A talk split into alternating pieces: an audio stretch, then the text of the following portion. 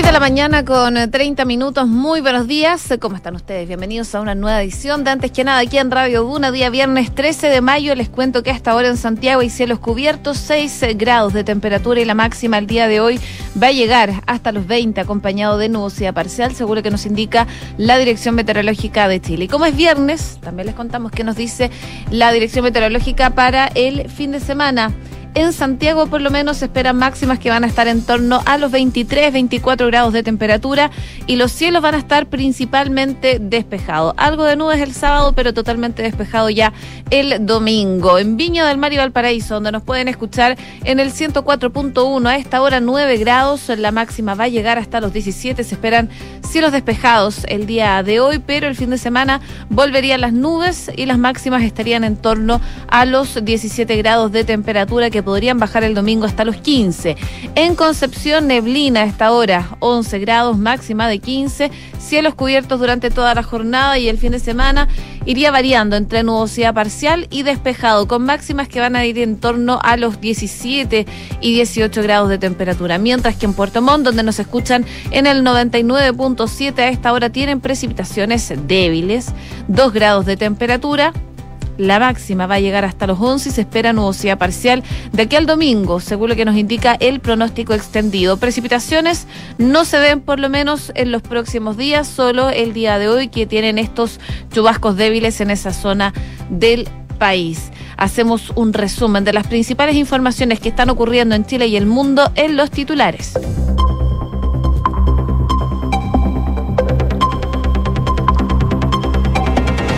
La ministra del Interior, Isquia Siches, se desplegó para cuadrar al oficialismo a portas de la presentación del Estado intermedio. Sin embargo, en el bloque Partido Comunista Frente Amplio aún persisten críticas y dudas frente a un despliegue militar respecto del cual aún hay poca claridad de cuáles serán los límites del campo de acción.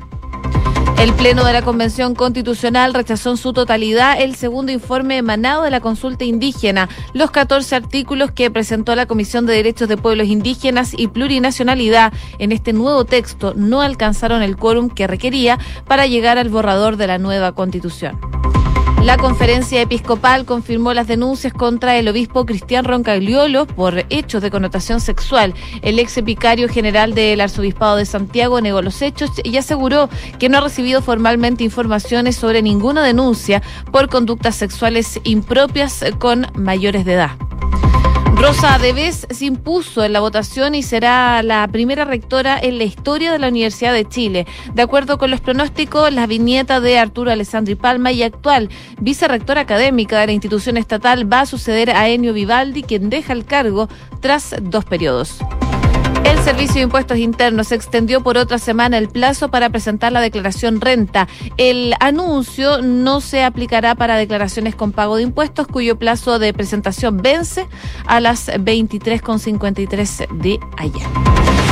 La SEC informó la reposición del servicio tras el corte de luz que afectó a más de 240 mil clientes. El desperfecto se produjo en al menos seis comunas de la zona sur de Santiago por el eh, corte de un conductor eléctrico en la línea Buin Alto Jahuel, eh, Florida.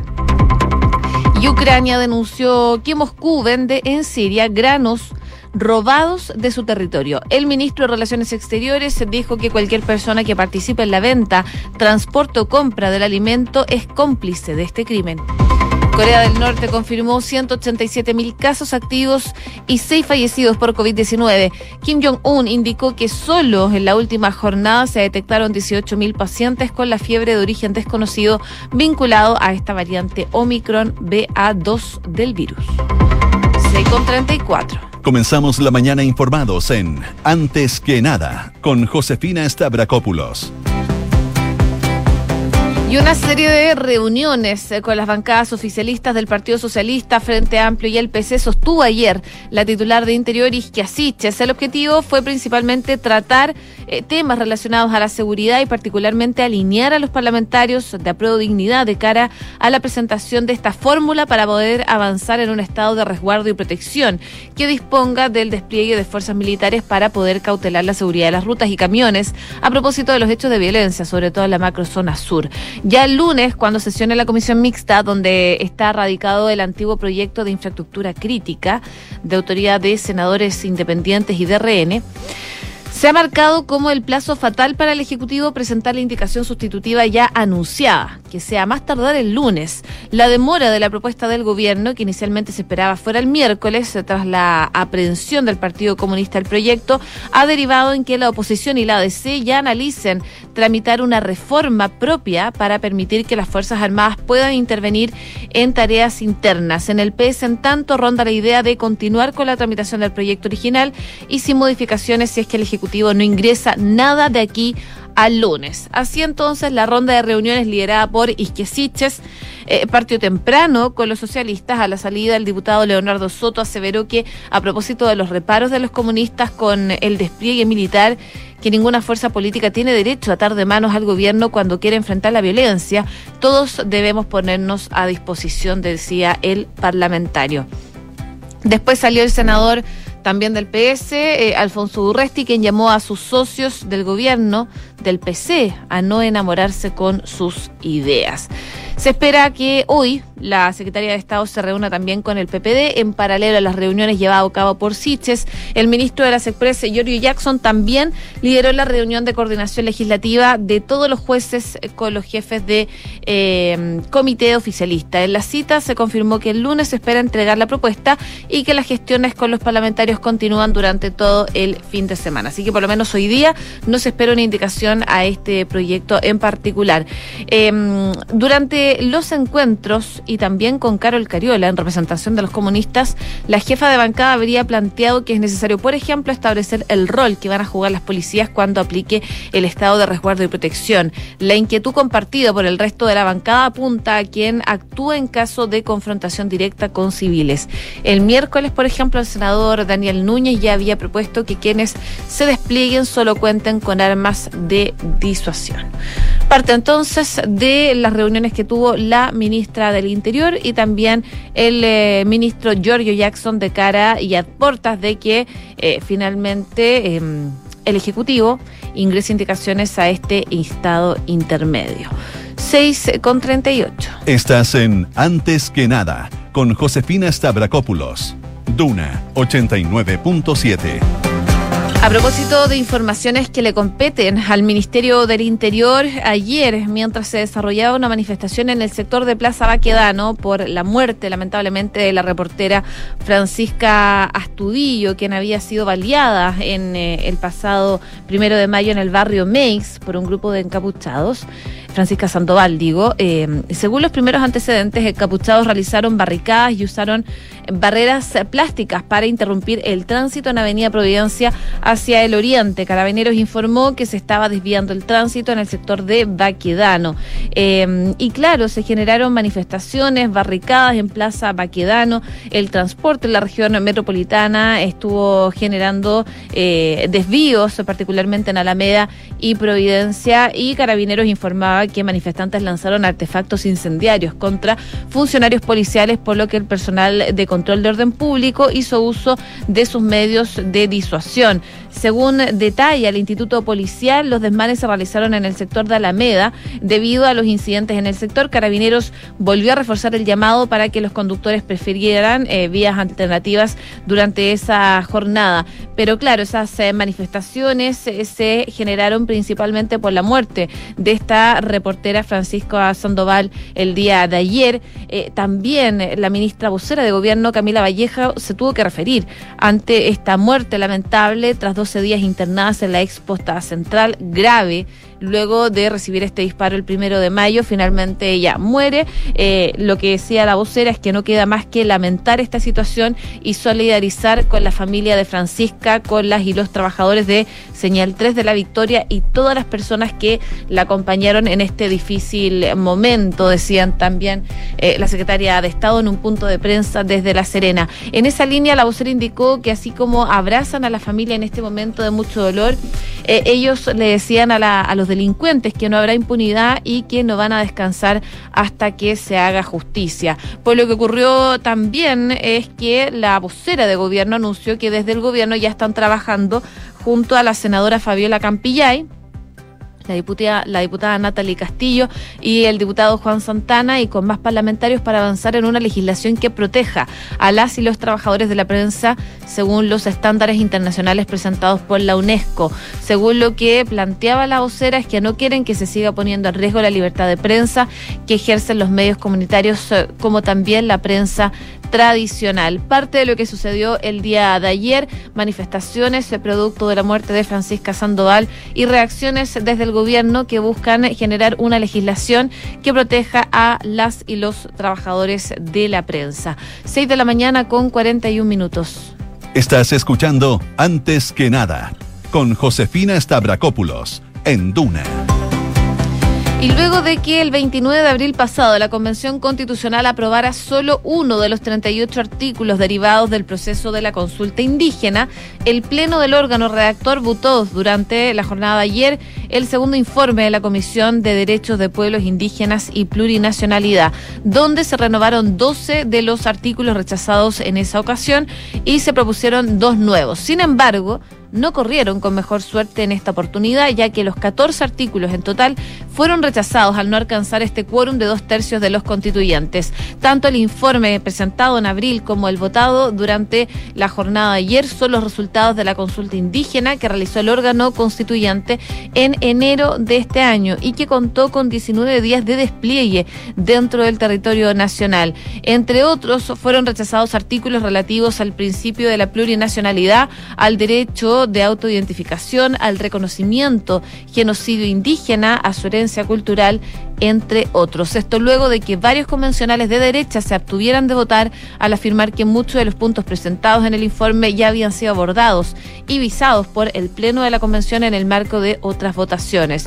Tras el resultado, la convencional mapuche Natividad Yanquileo lamentó la situación y afirmó en su cuenta de Twitter que lamentaba comunicar que todos los artículos habían sido rechazados. El mensaje antiindígena de la derecha deja sus estragos, dice País sin memoria, escribió en su cuenta de Twitter Natividad Yanquileo, eh, miembro de la Convención Constitucional. De esta forma, de lo presentado en los informes de la Comisión de Derechos de Pueblos Indígenas y Plurinacionalidad, solo queda el borrador de la nueva Constitución, la norma que establece la identidad e integridad de los pueblos y naciones indígenas, la que fue visada durante la votación de abril. A propósito de Convención Constitucional, Ángela Vivanco, quien es ministra de la Corte Suprema, estuvo reunida con la Convención Constitucional. Tuvieron una reunión más bien como organismo, no solo ella, con la Convención, hablaron respecto de distintos puntos que está tratando la Convención Constitucional y también respecto a indicaciones que, pidieron realizar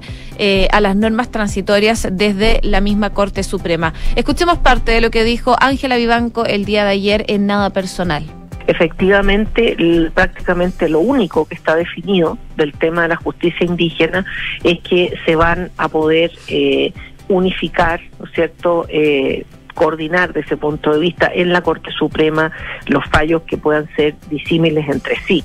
Pero hay otras tantas etapas intermedias que no están definidas y que, como yo le decía, tienen que ir a la ley. Por lo cual nosotros eh, estamos satisfechos desde el punto de vista de que la Corte Suprema sigue teniendo, ¿no es cierto?, jurisdiccionalmente la tuición de la unificación de la jurisprudencia, pero también para llegar a eso hay que completar todos los espacios o las celdas vacías que están antes. Y eso para nosotros va a ser un proceso largo, de largo aliento. Palabras entonces de Ángela Vivanco, ministra de la Corte Suprema, quien tras otras cosas también en cuanto a esta reunión que tuvieron con la convención, dice que hicieron hincapié que cuando se instala una nueva constitución con cambios importantes, tiene que haber un tiempo importante para que se dicten las normas y se revise el financiamiento, un proceso y eso es largo. La entrevista completa la pueden revisar como siempre en duna.cl. 6 con 44. Estás escuchando Antes que nada con Josefina Stavrakopoulos en Duna. Y la Superintendencia de Electricidad y Combustible informó de la reposición total del servicio de los cortes de luz que se generaron durante la noche, principalmente en la zona sur de Santiago. Este desperfecto se registró en Puente Alto, La Pintana, La Granja, El Bosque, San Bernardo, La Florida, entre otras comunas y afectó a más de 247 mil clientes. Desde la SEC señalaron que en él ya restableció el suministro eléctrico y llamó a reportar cualquier nuevo incidente en el servicio. Además indicaron que el hecho se produjo por el corte de un conductor eléctrico en la línea Buin Alto Jahuel, Florida, situación que ahora ya se está investigando. A propósito de suministro de luz, el ministro de Energía, Claudio Huepe, descartó que haya un aumento de un 40% en las cuentas de la luz, como dio a conocer la Comisión Nacional de Energía, quienes se basaron en el fin del Fondo de Estabilización de Precios de la Energía y en el caso de que no se tomen medidas al respecto. Según los cálculos de la CNE, de la Comisión Nacional de Energía, durante este semestre se llegaría al límite establecido del Fondo de Estabilización de Precios de la Energía, mecanismo implementado para congelar las alzas que debía producirse justo después del estallido social del 2019, lo que podría traducirse también en un aumento de 40% en promedio en las cuentas de luz en caso de que se no se tomen medidas, por supuesto, al respecto. Para evitar que existan alzas bruscas en las boletas de los clientes, el gobierno está preparando proyectos de ley que serían presentados en los próximos días en el Congreso. Por supuesto, el titular de Energía habló con Radio Duna, específicamente en Nada Personal, sobre este proyecto. Escuchemos lo que dijo Claudio Huepe en Nada Personal. Efectivamente, nosotros cuando llegamos al gobierno y revisamos la situación del Fondo de Estabilización, digamos, del precio estabilizado de la cuenta, eh, nos dimos cuenta que efectivamente había, no estaba, digamos, de acuerdo a los tiempos planificados y por lo tanto ese fondo se acabaría antes y de no mediar nada se produciría una alza de la cuenta. Por lo tanto ahí nosotros empezamos a trabajar un proyecto para eh, evitar esto, pero al mismo tiempo, y ahí eh, está un poco la innovación de este proyecto, eh, tratamos de, encontrar una solución que fuera más permanente al problema. Es decir, básicamente lo que ocurrió en ese caso fue que ante una situación puntual, digamos, un momento particular, se hizo una solución que tenía que, digamos, resolver el problema por unos pocos años, pero no se pensó en una solución más definitiva. Y la nuestra tiene una lógica más definitiva para enfrentar todo tipo de emergencias. El mecanismo al que se refería el ministro es que van a dejar fijo durante el resto del año 2022 durante todo el periodo tarifario que comienza en julio hasta diciembre, que quedaría fija la cuenta eléctrica, salvo por el IPC de más o menos del 82% de los usuarios regulados. El resto, el otro 18% más o menos, va a haber una alza moderada de entre 5 y 10% en su cuenta durante todo el periodo, de tal manera de ir recuperando progresivamente los precios reales. Y luego dice lo que va a ocurrir es que a partir del próximo año va a haber un aumento progresivo nuevamente suave a la cuenta que va a ser más grande en aquellos consumidores que consuman más, nuevamente generando un incentivo para la eficiencia energética, fue lo que explicaba el ministro de Energía aquí en Radio Duna, entrevista completa que como siempre pueden revisar en duna.cl. 6 con 48. Escuchas antes que nada con Josefina Stavrakopoulos. Duna. Y seguimos en noticias nacionales. La conferencia episcopal confirmó que eh, el obispo Cristian Roncagliolo viajó a España en medio de denuncias por hechos de connotación sexual en su contra. Fue la presidenta del Consejo de Prevención de Abuso y Acompañamiento de Víctimas de la SECH, Ana María Celis, quien confirmó la información. Ella dijo que contando con la autorización para responder por parte de quienes en el contexto del servicio de escucha encargado por Monseñor Chicluna, recurrieron al Consejo de Prevención de la SECH, se recibieron antecedentes relativos a Monseñor Roncagliolo y sin que al Consejo le correspondiese calificar los hechos o conocer decisiones posteriores, se derivaron ya a la Congregación para los Obispos de la Santa Sede. En todo caso, Roncagliolo, quien en ese momento era vicario general del Arzobispado de Santiago, había explicado mediante un mensaje de WhatsApp que su viaje se trataba principalmente por razones de salud, este viaje a España. Además, el cardenal eh, Celestino Aos había aceptado su renuncia para comenzar un tiempo de recuperación integral. Pero no es lo único, el obispo también estaría involucrado en temas de hostigamiento laboral. En concreto serían situaciones que ocurrieron con el equipo del Departamento de Comunicaciones del Arzobispado de Santiago, que depende del vicario general. De hecho, Roncaliolo dejó sus labores en dicho departamento y se designó a Andrés Moro. Eh, según lo que eh, da a conocer en un comunicado, Cristian Roncaliolo es que él renunció al cargo de vicario general del arzobispado y se encuentra en tratamiento médico por una situación de agotamiento extremo que médicamente fue diagnosticado en Chile como burnout. Enseguida señaló que este agotamiento se ha visto incrementado porque durante el año pasado, eh, en plena pandemia, le practicaron una cirugía producto de un cáncer que ya habían pronosticado y tratado en primera instancia en el año 2017. Y como tercer punto, explica Roncagliolo, asegura que no ha recibido formalmente información sobre ninguna denuncia por conductas sensuales impropias con mayores de edad, como se señala en el artículo referido, y niega que estos supuestos hayan ocurrido. El obispo auxiliar concluye sosteniendo que sobre el supuesto hostigamiento laboral en contra de un funcionario del arzobispado de Santiago, él señala que dicha denuncia efectivamente ocurrió y lamentaba profundamente si alguna vez pudieron haberse producido roces humanos en el ámbito laboral. Así que finalmente el obispo Roncagliolo eh, habla respecto de estas denuncias en su contra de connotación sexual, los niega estos supuestos hechos que hayan ocurrido. 6,51. Estás escuchando Antes que nada con Josefina Stavrakopoulos en Duna.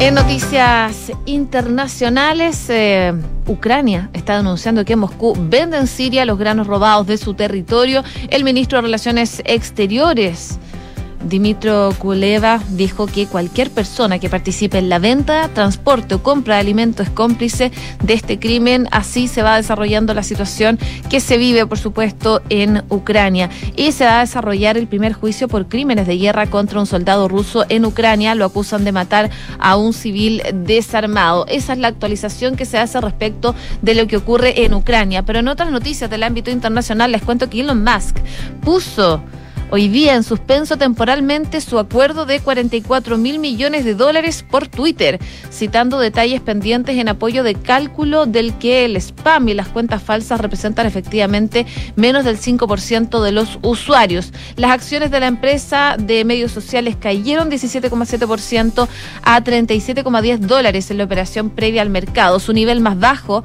desde que Musk reveló su participación en la empresa a principios de abril y posteriormente hizo una y definitiva oferta para tomar la privada por 54,20 dólares por acción.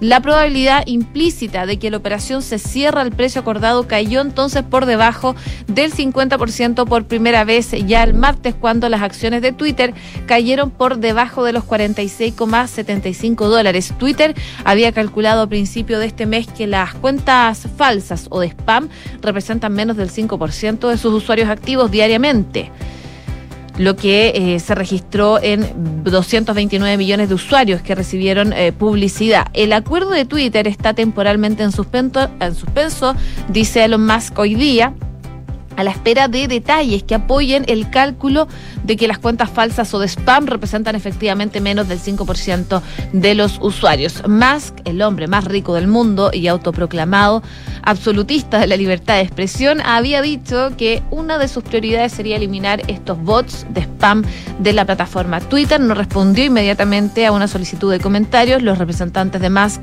o su empresa Tesla Inc. no sostuvieron... Eh, no estuvieron disponibles de inmediato para hacer un comentario. La compañía de medios sociales había dicho que se enfrentaba a varios riesgos hasta que se cerrara el acuerdo con Musk, incluyendo si los anunciantes seguirían gastando en Twitter en medio de la incertidumbre potencial con respecto a los planes y estrategias futuras. Así que finalmente Elon Musk deja en suspenso este acuerdo de 44 mil millones de dólares por Twitter y las acciones actualmente se están desplomando. Así entonces como el hombre más rico del mundo había dicho que una de sus prioridades sería eliminar los bots y expanda la plataforma y todo al parecer está a la espera de un número final de estos usuarios que corresponden a esta plataforma. 6 de la mañana con 54 minutos. Cifras, mercados, empresas. Las principales noticias económicas están en Antes que nada. Y en lo económico se destaca la reforma tributaria. Los diálogos sociales para esta reforma finalizan a fin de este mes y luego de ese proceso, desde Hacienda, van a elaborar un informe con las principales conclusiones. En paralelo a ello, ante Atino 120 avanzan en las distintas materias que incluirá esta iniciativa y que tiene el objetivo de recaudar cerca de cuatro puntos del PIB. Desde el Ejecutivo han señalado que el plazo para ingresar eh, proyectos que engloben la reforma impositiva es junio.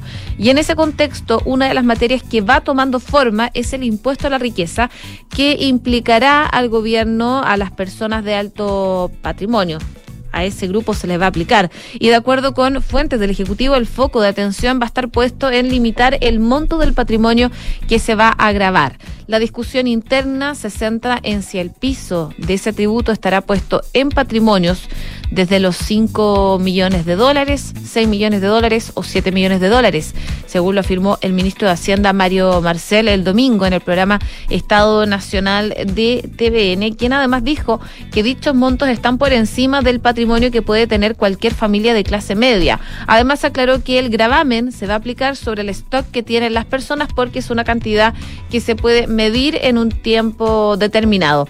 Ahora, lo que está definiendo Hacienda es la tasa en que se les va a aplicar aunque se menciona que será baja siguiendo los estándares de países eh, que han aplicado medidas como esta. Y si bien no está cerrado aún, las conversaciones apuntan a que fluctúe, por ejemplo, en un 1% y 2,25% y regirían de manera anual según fuentes que están, eh, por supuesto, al tanto de estas tratativas. 6 de la mañana con 56 minutos. A esta hora en Santiago, 6,8 grados, cielos cubiertos y la máxima va a llegar hasta los 20. Y les cuento que sabías que puedes comprar de forma anticipada los servicios funerarios de María Ayuda. Entrégale a tu familia la tranquilidad que necesitan y estarás apoyando a cientos de niños de la Fundación María Ayuda. Convierte el dolor en un acto de amor. Cotiza y compra en www.funerariamariaayuda.cl y comenzar a ahorrar desde hoy para aumentar el monto de tu futura pensión y complementar tu ahorro previsional obligatorio es posible con el APB Consorcio. Te invitamos a conocer y contratar el APB Consorcio en consorcio.cl. Bien a continuación, Duna en punto junto a Rodrigo Álvarez. Que estén muy bien, que tengan una muy buena jornada y sigan en la sintonía del 89.7.